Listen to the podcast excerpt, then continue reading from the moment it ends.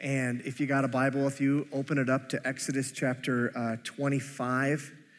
We are in our 28th message, but if you're brand new, let me catch you up to speed. There was this people Israel, they were enslaved. Charlton Heston gets them out. They go to the mountaintop, they get the 10 commandments. Moses is still up on the mountaintop. Wow, that was 27 messages right there in that. And today we're going to look at, there is going to be a whole set of instructions in about 2 3/4 chapters of the book of Exodus about this tent, or what's going to be called the tabernacle for the Lord. And so I know it's hard to do 3 chapters, and when I did this last time, 2 or 3 weeks ago, I didn't read it all. Today I'm going to read it all. There's a ton of detail in here. Here's what I want to do. I want to kind of break it. And so if you happen to be following using the New International Version, I'm going to actually just use their headings and going to be following that. I just want to make some observations as we go through it. So maybe a few little explanations here and there, but basically just read the passage and look at some observations. Then we're going to stop and say, what was this all about? How did that matter for the people of Israel as they were just headed out? And Moses is having this Mount Sinai experience. They had received the 10 commandments, and where are we going with this? And then, as people who are now followers of Jesus later, what does this matter for us? And that's where we're going to kind of head. So, if you got your Bible with you, I'm gonna read through some things here. Just because it's long, I have to kind of make the observations as we read it, because I kind of need to keep going to the next slide. So here we go. So remember, this is Moses got the 10 commandments. He was on the bottom of the mountain. He goes back up to the top of the mountain, and here's where he's going to get more instructions. He comes back. He consecrates the people. That's what happened last week with blood in a way of the covenant, and now he's back talking with God again. The Lord said to Moses, "Tell the Israelites to bring me an offering. You are to receive the offering for me from everyone whose heart prompts them to give." Do you notice that right there? It doesn't say, from everyone I want a certain percentage, or he says, I want people to respond out of their heart, out of fullness. "These are the offerings you are to receive from them: gold, silver, and bronze, blue, purple, and scarlet yarn, and fine linen, goat hair, ram skins dyed red, and another type of durable leather, acacia wood, olive oil for the light, spices for the anointing oil, and for the fragrant incense." Okay, so I'll just keep going here. One more thing. One more slide. "And onyx stones and other gems be mounted on the ephod and breastpiece. Then have them make a sanctuary for me, and I will dwell among them. Make this tabernacle and all its furnishings exactly like the pattern I will show you." So what's he getting after here? First thing, where do they get all this stuff? Think about this now. They were slaves in Israel. They get released from that, and they're now in the desert. There's no, strip malls or anything like that. They're in the desert. Where do they get it? Anyone? They looted the Egyptians on the way out. That's where they get this stuff. All this stuff comes from what they had taken as spoils when on their way out of Egypt. And they're going to do something with it. What are they going to do? They're going to build a sanctuary, and God will dwell with them. Now, this is really important. That's a key verse in this whole thing. Verse 8, I'm going to make a sanctuary, and there's something about dwelling. We'll come back to that in just a second. Make this tabernacle and all its furnishings exactly like what I'm about to tell you. I'm going to show you. We'll come back to that in just a little bit. It's very important you see that here. It needs to be done exactly the way I say it. I leaned into a few commentaries, but the one I really enjoyed was because of its relative simplicity, but also I think it's both simple and deep. So I really appreciated Tokunboh Adeyemo's commentary on this. He's an African theologian, and I liked the way he explained this. He says, God issues orders for the construction of a place of worship because the people are journeying through the desert on their way to the promised land. This place of worship must be capable of being packed up and transported like the rest of the Israelite camp. The different names that the Bible gives to this place of worship help us to understand its role among the people. It's called a sanctuary. That is a sacred place that is the visible center of worship. It's also spoken of as the tabernacle. The word tabernacle comes from the Latin word for tent. It describes what this sanctuary looked like. However, in Hebrew, the word translated tabernacle is closer in meaning to the verb that means to dwell, meaning or reminding us that this sanctuary symbolizes God dwelling in the midst of this. It is this tent, it is at this tent that God will meet with his worshipers, and this will be where his worshipers assemble. Hence, it is also called the tent of meeting. Finally, it's called the tabernacle of the testimony, no doubt because the tablets of the law which were kept there were themselves called the tablets of the testimony. So the question is when they met, they all come out there and God speaks to the whole crowd. They hear the 10 commandments. They say, whoa, Moses, you go up and talk to God. We can't, this is too intense for us. Then Moses goes and speaks. And the question then is, when we move from here, are we going to have that level of intimacy with God? And God's answer is absolutely. And there's this format that it's going to take called a tabernacle. Okay, let's keep moving in our passage here. Verse 10, have them make an ark. Ark means like container of acacia wood, 2.5 cubits long and 1.5 cubits wide and 1.5 cubits high. Overlay it with pure gold, both inside and out, and make a gold molding around it. Cast 4 gold rings for it and fashion them to its 4 feet with 2 rings on one side and 2 rings on the other. Then make poles of acacia wood and overlay them with gold. Insert the poles into the rings on the sides of the ark to carry it. The poles are to remain in the rings of this ark. They are not to be removed. Then put in the ark the tablets of the covenant law, which I will give you. Make an atonement cover of pure gold, 2.5 cubits long and 1.5 cubits wide, and make 2 cherubim out of hammered gold at the ends of the cover. Make 1 cherub on one end and the second cherub on the other. Make the cherub of one piece with the cover at the 2 ends. The cherubim are to have their wings spread upward, overshadowing the cover with them. The cherubim are to face each other, looking toward the cover. Place the cover on top of the ark and put in the ark the tablets, the 10 commandments of the covenant law that I will give you. They are above the cover between the 2 cherubim that are over the ark of the covenant law. I will meet with you and give you all my commands for the Israelites. Okay, a few things here. There's straight out of Indiana Jones, right there, okay? There is the Ark of the Covenant, the way it's described here. We don't have the Ark of the Covenant. It has not been found, contrary to what you believe on some things on the interwebs. No, you don't have it anymore. But this was what it was, and it contained the 10 Commandments, and later on, we're going to see that there's a couple other things put in there. I'll let, I think it's Douglas Stewart. It's still Adeyemo, telling us what is in there. Okay, so a few things to notice here. First thing, this is going to be placed in the most holy place. We'll get there in just a minute. And it is going to be like a symbol of something. And there's holiness to it. And there's also God's law put in it. And we'll come back to that. And then there's this cover. And it's fascinating that the cover is called an atonement cover. So think about this. In there is the 10 commandments.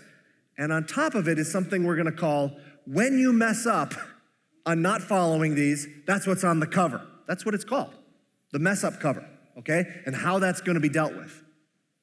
Those are important details. I don't have time today to get into that whole thing. Oh my gosh, it's beautiful. In the New Testament, the word is propitiation. Whenever you hear that word, propitiation, in the New Testament, when you read it, it's actually referring to this cover over the ark. Listen to Tokunboh Adeyemo one more time. The chest will be the place where the 2 tablets of the law are stored. It seems that at a later date, the jar of manna, so later in the desert, spoiler alert, but they're going to have this manna thing, and they're going to have to go through that, and they're going to put that in there as well. And Aaron's rod that blossomed were also placed inside the ark, although not initially, they were placed before it. Exodus 13, or 16, Numbers 17, Hebrews 9. More details about the ark are given in chapter 37. The chest is to be covered by something called the atonement cover. The Hebrew word translated atonement has the idea of covering something, such as a spot or a flaw, in order to erase it. This explains why the same word came to be used for atonement for sin. The atonement covers are made of pure gold. On top of it, there are to be 2 cherubim facing each other.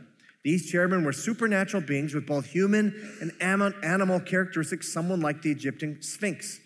And they give examples of what that would look like. The Lord designates the space between the cherubim as the place where he will meet with a representative of the Israelites.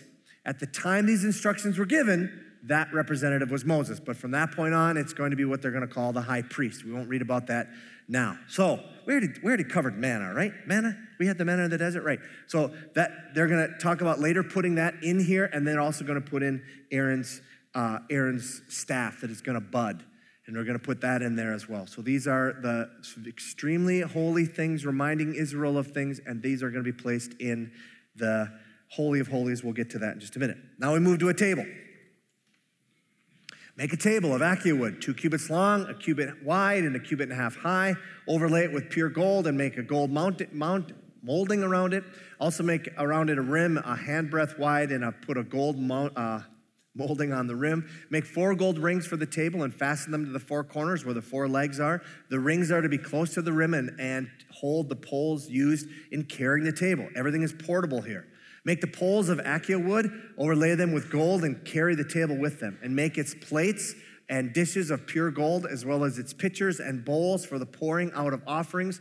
Put the bread of the presence on this table to be before me at all times.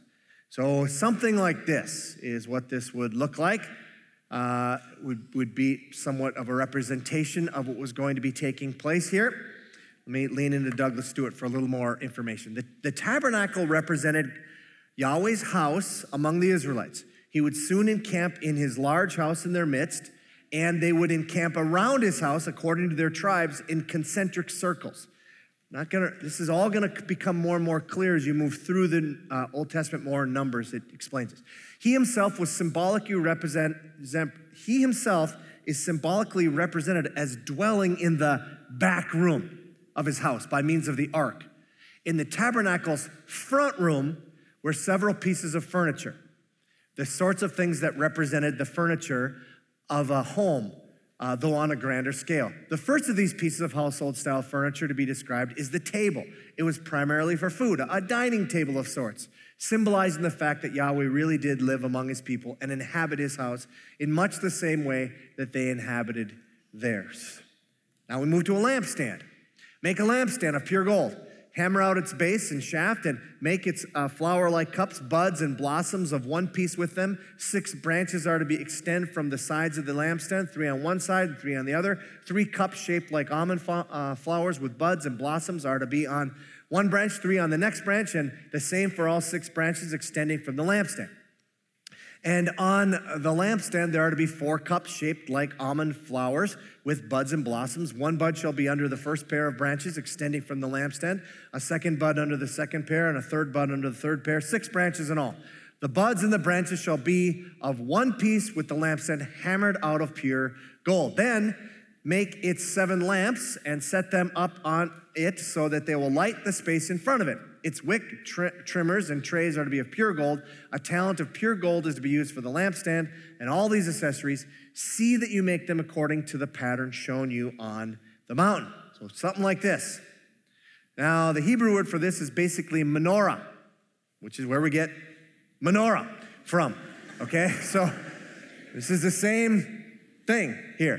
And you see there's 7, and the primary function of this is obviously we haven't built this yet. It's going to happen in a minute. When we build this tent, this tabernacle, this house, it's going to have layers of things on it, linen, and then on the outer shell, it's going to have like animal skins, and it's going to be dark in there. There's no windows. This function is extreme light is going to happen. Now, if you've ever done that, where you've walked into a pitch black room and you light a match, it almost hurts your eyes. I remember when we did that, I was spelunking in college, and we did that. You could see, we all turned off our flashlights. We actually did this thing, it was supposed to be like a faith thing. We like put our flashlights like 200 feet away and then walked away from them. That is terrifying, by the way. I had a death grip on my flashlight. Must release flashlight. It wouldn't want to happen, but I put it over there. We went over here, and one guy had a match, and he lit the match, and it literally hurt our eyes. So when you're in this dark space and there would come on these lamps, it would be brilliantly light to you. Now, the actual tabernacle itself. Now we're in chapter 26. Make the tabernacle with 10 curtains of finely twisted linen and blue, purple and scarlet yarn, with cherubim woven into them by a skilled worker. All the curtains are to be the same size, 28 cubits long and 4 cubits wide. Join 5 of the curtains together and do the same with the other five. Make loops of blue material along the edge of the end curtain in one set and do the same with the end curtain in the other set. Make 50 loops on one curtain and 50 loops on the end curtain of the other set with the loops outside each other. Then make 50 gold clasps and use them to fasten the curtains together so that the tabernacle is a unit. Make curtains of goat hair for the tent over the tabernacle, 11 altogether. All 11 curtains are to be the same size, 30 cubits long, 4 cubits wide. Join 5 of the curtains together into one set and the other 6 into another set.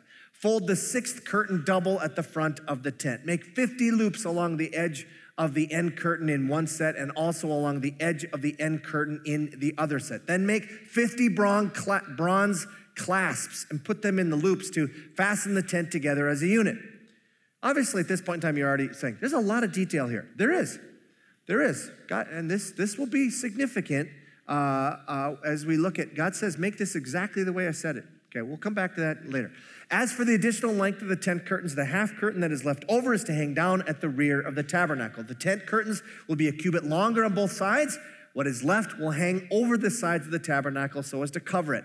Make for the tent a covering of ram skins. So we have an outer thing, dried like a roof kind of, and over that a covering of other durable leather. Make upright frames of acacia wood, for the tabernacle. Each frame is to be 10 cubits long and a cubit and a half wide, with 2 projections set parallel to each other. Make all the frames of the tabernacle in this way. Make 20 frames for the south side of the tabernacle, and make 40 silver bases to go under them, 2 bases for each frame, 1 under each projection. From the other side, the north side of the tabernacle, make 20 frames and 40 silver bases, 2 under each frame. Make 6 frames for the far end, that is, the west end of the tabernacle, and make 2 frames for the corners at the far end. At these 2 corners, they must be double from the bottom all the way to the top and fitted into a single ring. Both shall be like that. So there will be 8 frames and 16 silver bases, 2 under each frame. Also make crossbars of acacia wood, 5 for the frames on one side of the tabernacle, 5 for the other side,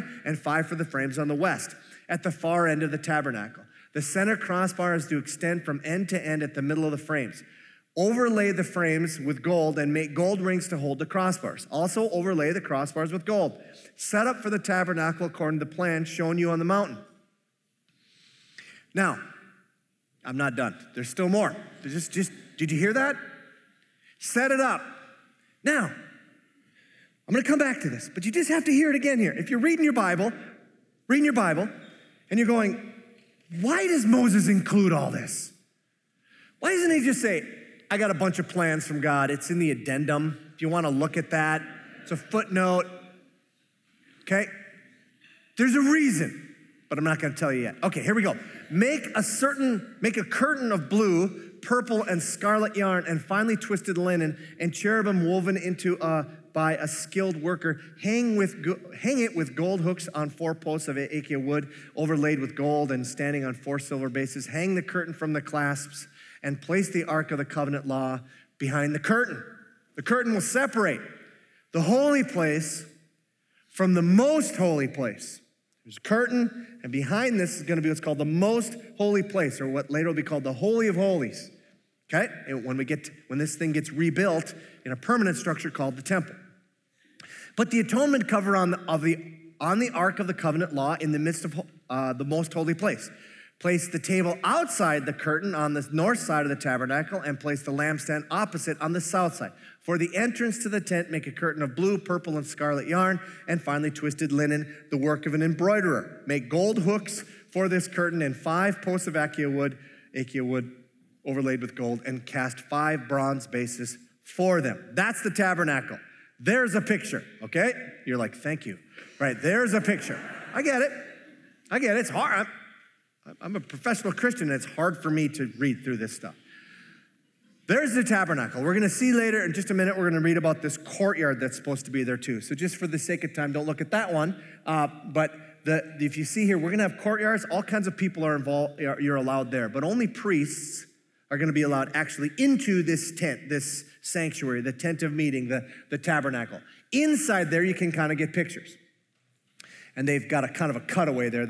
That curtain would go all the way, and the whole thing would be pulled back. So the most holy place in the back, and the front would be the Holy of Holies, the most holy place or Holy of Holies. Only the high priest would get to go in there, and only once a year on Yom Kippur, Day of Atonement. In the front there, you have the holy place, and that's where only priests are going to be allowed to go. So the courtyard is for the common, everybody else. Everybody else, the priests get to go inside. Okay. Very important here, you hear about this veil, though. This is huge. The curtain or veil separates the holy place from the most holy place. It is to be identical to the inner cover as regards the fabric and color and its decoration with cherubim. It is to be supported on gold hooks attached to the post made of acacia wood overlaid with gold. The use of only the highest quality materials here stresses that this is an extremely important part of the tabernacle. So does having this area symbolically guarded by angels, cherubim. The most holy place was not to be entered by the priests, and even the high priest could not go there whenever he wished. Now, we'll read about that later in the Old Testament, the book of Leviticus. It was the place where the ark rested, which symbolized the holy presence of God and was the place where God would meet with the representatives of his people. It was screened off to emphasize the distance between the holy God and his worshipers. That's the point. There's a distance here. So, a few more pieces to the actual tabernacle. The altar. Build an altar of, should have looked up how to say this thing. Thank you.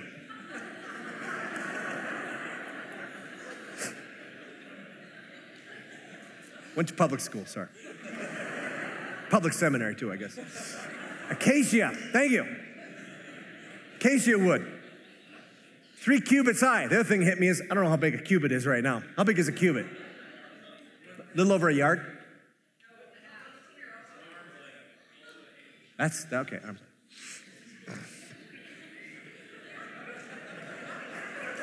It's been a rough week. I'm not going to lie. So. 3 cubits high. It is to be square, 5 cubits long and 5 cubits wide.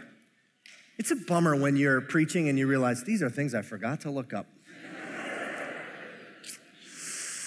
We'll use second service audio today. Anyway, make a horn at each of the 4 corners so that the horns and the altar are of one piece, and overlay the altar with bronze.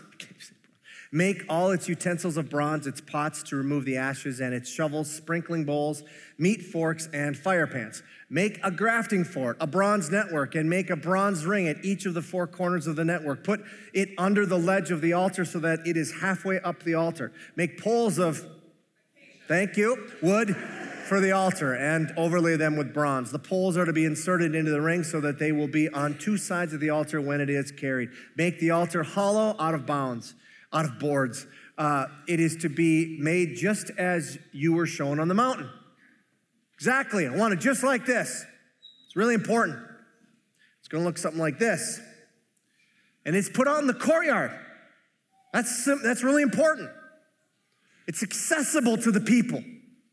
They can come there to have this way that they can have sacrifices for their sins. So that's very important theologically, that the average person could come to this. It wasn't inaccessible to them. Then lastly, the courtyard.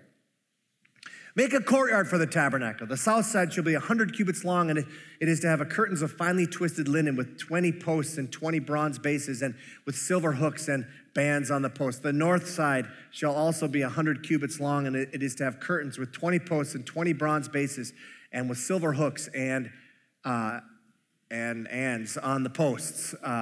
It's a typo. The west end of the courtyard shall be 50 cubits wide and have curtains with 10 posts and 10 bases. On the east end, toward the sunrise, the courtyard shall also be 50 cubits wide.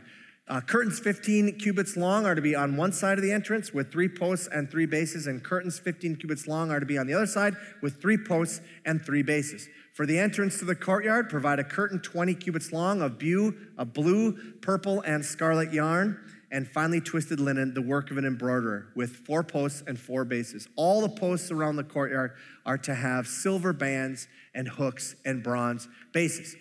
The courtyard shall be 100 cubits long and 50 cubits wide, with curtains of finely twisted linen, 5 cubits high, and with bronze bases. All the other articles are to be are used in the service of the tabernacle, whatever their function, including all the tent pegs for it, and those in the courtyard are to be of bronze. And here's a look at what the courtyard would be. And I kind of saw it before, but there's this area, and people are allowed to go there. Everyone's allowed to go into this courtyard to know that God is with them. Now, what was the point of all this? What's the point?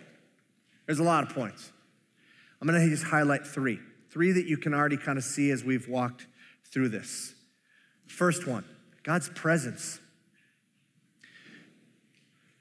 They know that this same God who is with them, the same intensity that he was with them at Mount Sinai, God is going to be with them. However, they weren't allowed in the tabernacle. Only the intermediaries were allowed into the actual tabernacle, and only the high priest on once a year was allowed into the Holy of Holies, or the most holy place. So that brings me to the second point. What does it communicate? Holiness. In other words, it means otherness. Whatever your picture of God is this morning, it ain't anywhere near big enough. He is awesome. He is other. And in our culture, we just kind of define God as it's cool however you want to define him. God says, I am. That's what this communicates. And when you are around that, it brings out the third thing, which is we are not that. And because we're fallen people, we realize not only are we not God, there's something different, not only in quality, but in quantity. Why would you put in the Holy of Holies 10 rules? Think about that. God does not exist so that you feel guilty about breaking rules. So why are they there? Because presence, his presence, precedes law. But he wants you to know, listen, this is who I am, and you're not. That's what this screams to us. That's what this screams to us. And it was a daily reminder to them all the time. Does it do more than that? You better believe it. It does a lot more than that. But it was a place of worship. It was a community thing. It allowed them to identify as a people. There's all kinds of things. But just, these are the big things. Now, what does this mean for us?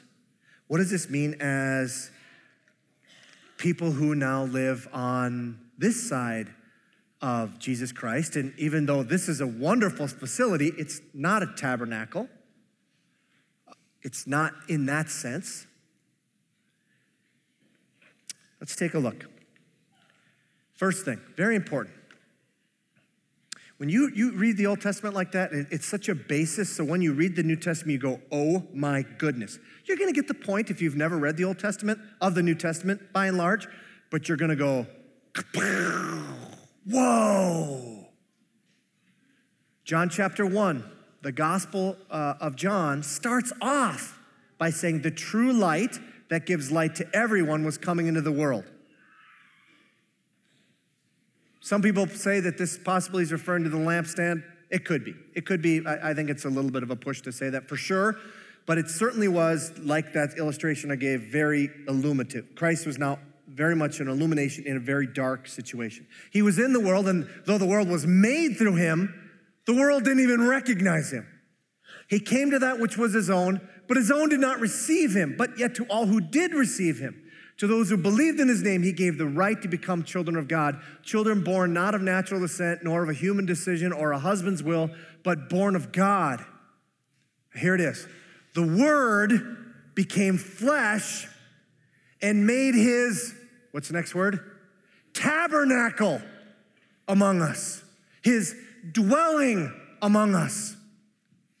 We have seen his glory. What kind of glory? The glory in the Holy of Holies glory. The glory of the one and only Son who came from the Father, full of grace and truth. That's who Jesus is. Jesus, when he walks the earth, he is the Holy of Holies walking the earth. Now, what does this do about us?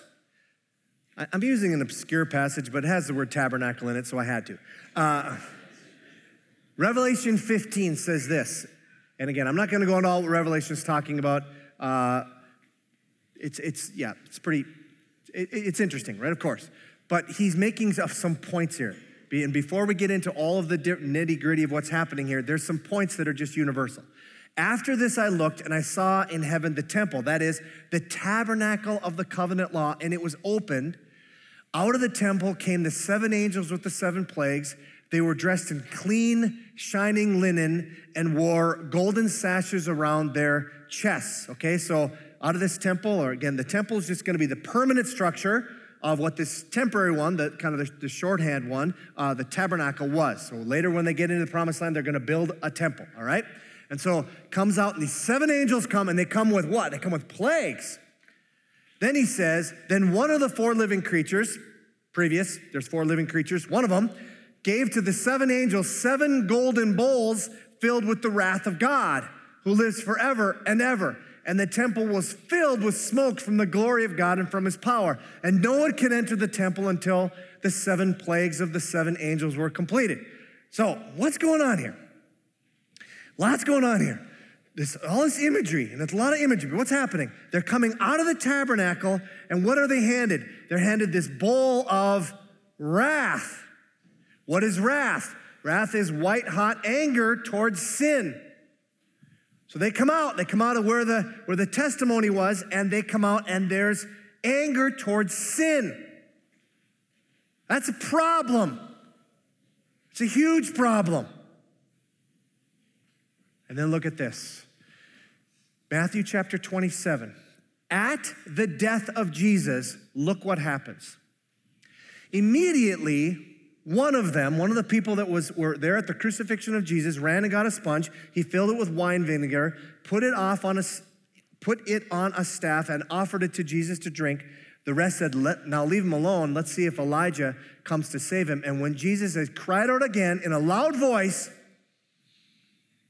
he gave up his spirit. At that moment that Jesus died, the curtain of the temple was torn in two from top to bottom.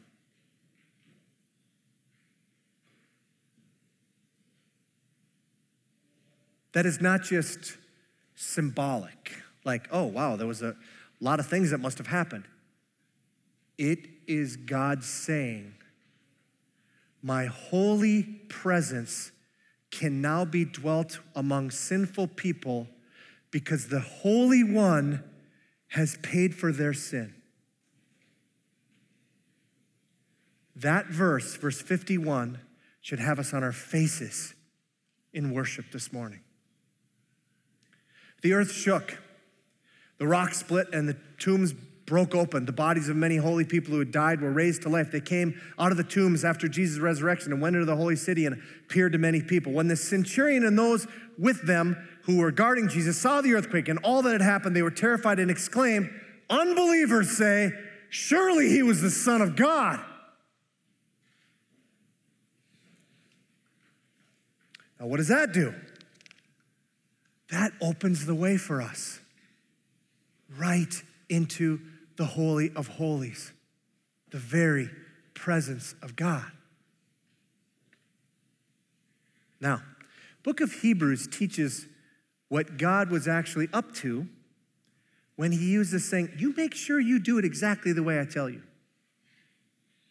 And whoever wrote Hebrews says, now the main point of what we're trying to say is this. We do have such a high priest who sat down at the right hand of the throne of the majesty in heaven and who serves in the sanctuary, the true tabernacle set up by the Lord, not by a mere human being. Every high priest is appointed to offer both gifts and sacrifices, and so it was necessary for this one, Jesus, also to have something to offer. If he were on earth, he would not be a priest, for there were already priests who had the gifts prescribed by the law. They served at a sanctuary that is a copy and a shadow of what is in heaven, the reality. This is why Moses was warned when he was about to build the tabernacle, see to it that you make everything according to the pattern shown you on the mountain. Moses, you need to do it exactly the way I say it. Why? Because it is going to be the shadow and the copy of the reality that is coming in Jesus Christ. And it is going to set them up to see my presence, my holiness, and our sinfulness, or their sinfulness, that they need me.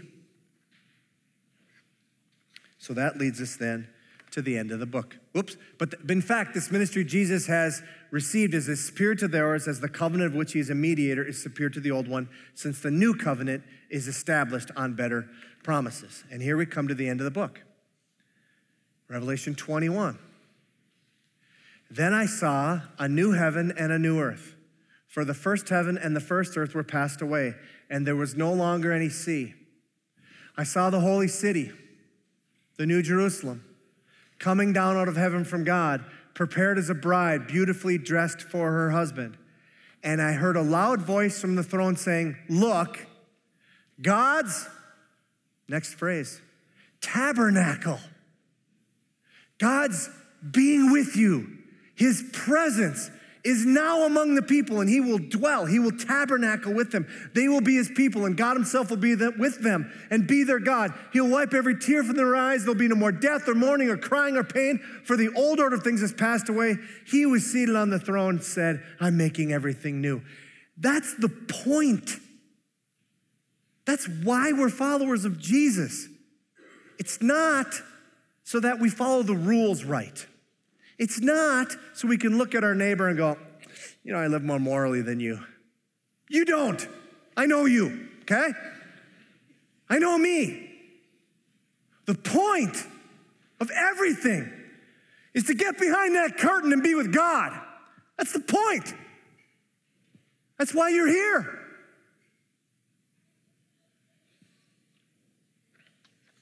When I'm on vacation, I visit churches.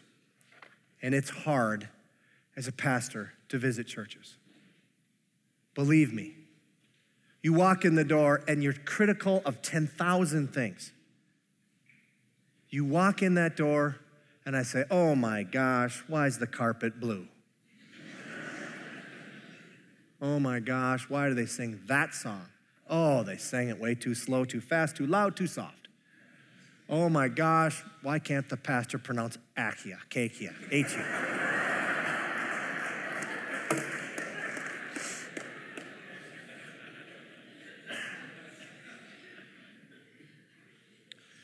Till about 10 years ago, a friend of mine told me, he's a pastor friend, he said, you know, bro, when I visit churches, I have to walk in the door and I have to put my hand on the door handle and say this, I'm here to meet with God. And I better keep that central. Hope Community Church, I invite you to meet with God. We're going to spend some time in worship. I invite you to meet with God. We're going to have communion, and a communion is a symbol of meeting with God. If you're a follower of Jesus Christ today, we want to invite you to this table. This table is for people who've bent their knee to Jesus and said yes to him as Savior, Lord, and guide for living.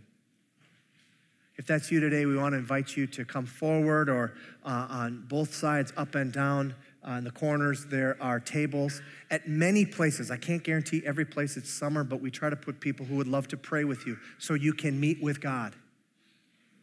Back in this corner, up and down, I believe still are gluten-free if they had dietary needs. You can feel free to do that. If you're not yet a follower of Jesus, why not? Why not take our gospel application and say, I want to live so that I will be in the presence of God. And I can't do that unless I have a Savior. I can't do that unless somebody tears that curtain in two for me. Let's pray together. Jesus, no matter how many times we are able to come together on the first of the month and move to communion, it is sweet. And we cannot take this. We cannot enter worship with you. We cannot enter into your presence. Or one day, face-to-face presence without you, Jesus. You are the great high priest. You are the one who sacrificed yourself on that altar so that our sins could be taken care of for all who call on the name of the Lord. So I pray this morning for folks in this room who this morning, for the first time in their lives, they need to say yes to you. They need to say yes to you. And I pray right now where they're sitting, you just give them the courage to say that. And I pray for others in this room, no matter what they're going through. I know the answer, and the answer is the presence of God. So Jesus, would you be near? Would you envelop those who are hurting this morning? Would you help those and call back those who are running away from you? Do this work, Lord, because you love us. Pray in Jesus' name. Amen.